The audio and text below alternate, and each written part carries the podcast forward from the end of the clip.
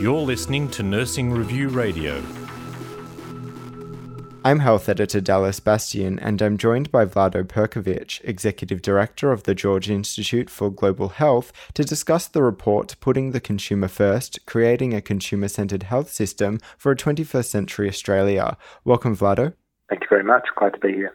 The report puts forward eight recommendations gathered from a roundtable of over 35 health experts hosted by the George Institute for Global Health and Consumers Health Forum of Australia. Why did the two groups decide to hold this roundtable? Why is it important right now?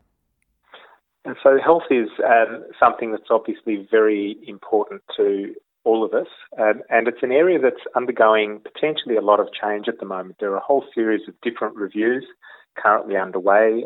The primary healthcare review, we heard last week about new approaches to managing um, chronic care uh, by redesigning GP payments. There are changes underway in mental health, um, around digital health. There's a whole range of things that are, are currently being looked at with a view to updating and modernising Australia's healthcare system. Um, and all of those are very important.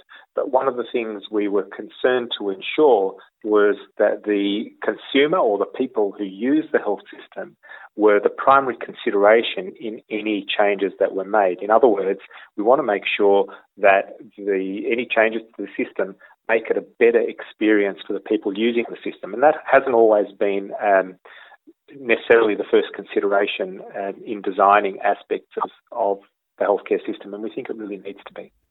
What were some of the key concerns raised by roundtable attendees?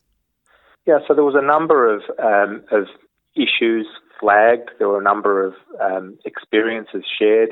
People talked about um, difficulty getting access to healthcare, um, long waiting times for um, appointments, uh, long waiting times when they got to appointments, um, the fact that they uh, often didn't get as much information about um, the things that were wrong with them or the issues that they had um, and the ways to treat them as they would. They didn't feel empowered necessarily to look after um, their own health care. Um, they felt that there were some providers who were fantastic at um, engaging with um, patients and users in, in an appropriate way that really enabled their better participation, whereas others um, were, were less so, and that there wasn't necessarily um, training. And also that many of the decisions that were made about um, changes in the way healthcare is delivered are being made um, with the primary consideration being, you know, perhaps cost, sometimes um, efficiency of the health service, but that often the perspective came from those who were um, working in the health system rather than those who are using it, whereas the latter is, um, in our view, the, the priority that we should really focus on. The first of the eight recommendations in the report is to develop a national vision for Australia's Health 2025 through COAG. What should this cover?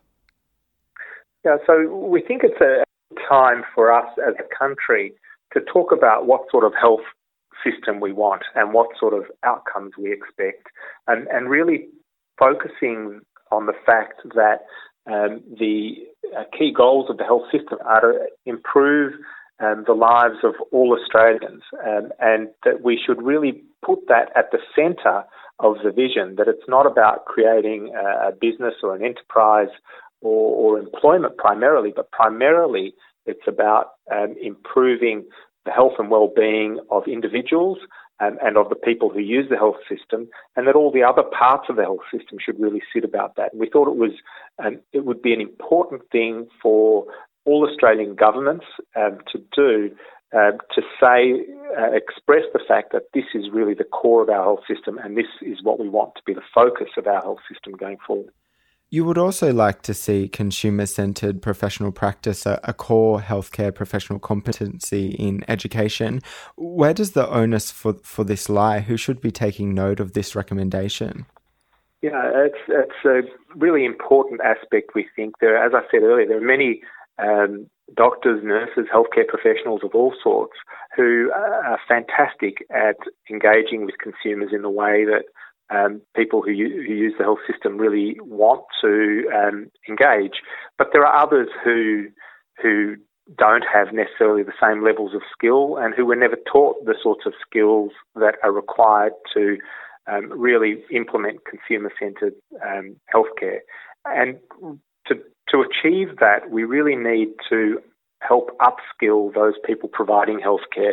And, and that's all aspects of healthcare. It's not just um, the doctors and nurses, but it's the allied health professionals, it's the receptionists, it's um, everyone involved in healthcare. So it's a, a, very broad range of people, and it's also broad in terms of the extent because it's it's something that, for example, we could um, should be built into university courses and training courses now for the healthcare professionals of the future, but equally needs to be made available to um, people who are already practicing. So as well as um, involving universities and colleges and, and other training institutions, we think it's really important for the professional bodies to take some responsibility um, for helping upskill existing practitioners um, and providing them resources and courses and training that they can access to give them the skills to really engage with um, people using the healthcare system in a 21st century fashion.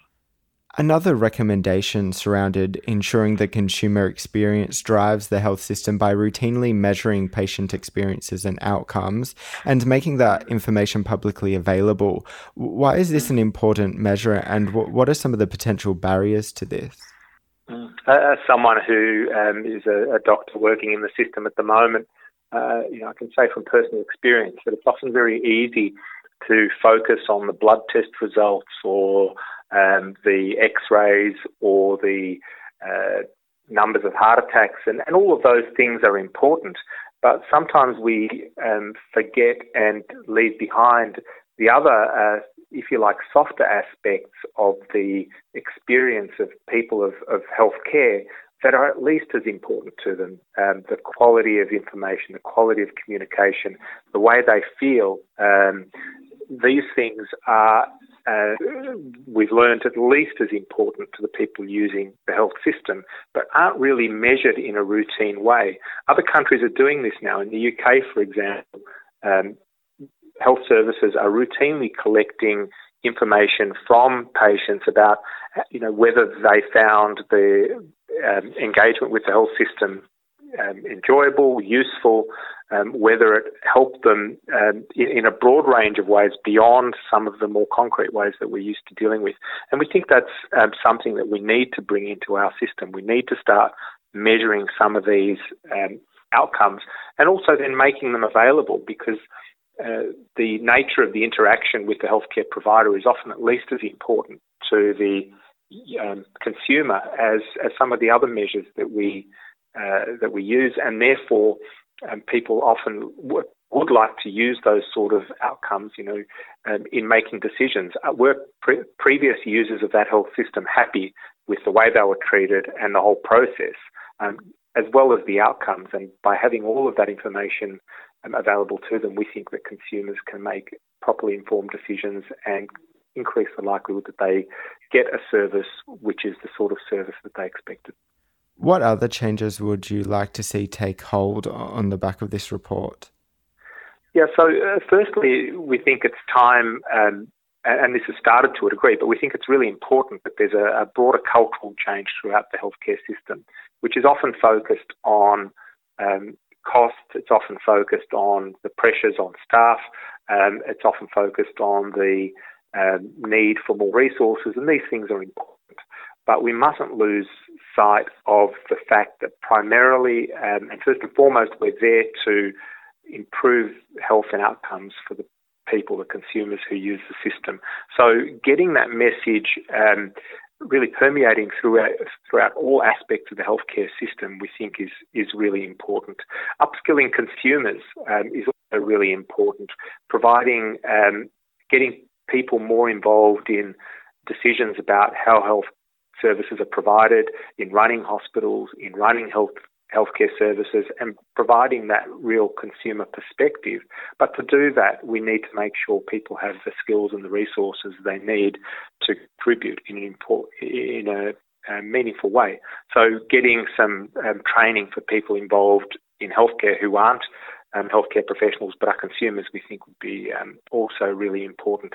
And helping people get access to their information, um, their own healthcare records, information about what's happened to them, um, what the results of various things that they've had done to them have been, um, so that they can share that information with other healthcare providers that they see down the track, but also so that they can um, take greater ownership and responsibility for their own health um, and uh, make decisions based on the on a full information about how they uh, manage their own health. There, there are a few of the other key aspects that we think are really important to look at moving forward.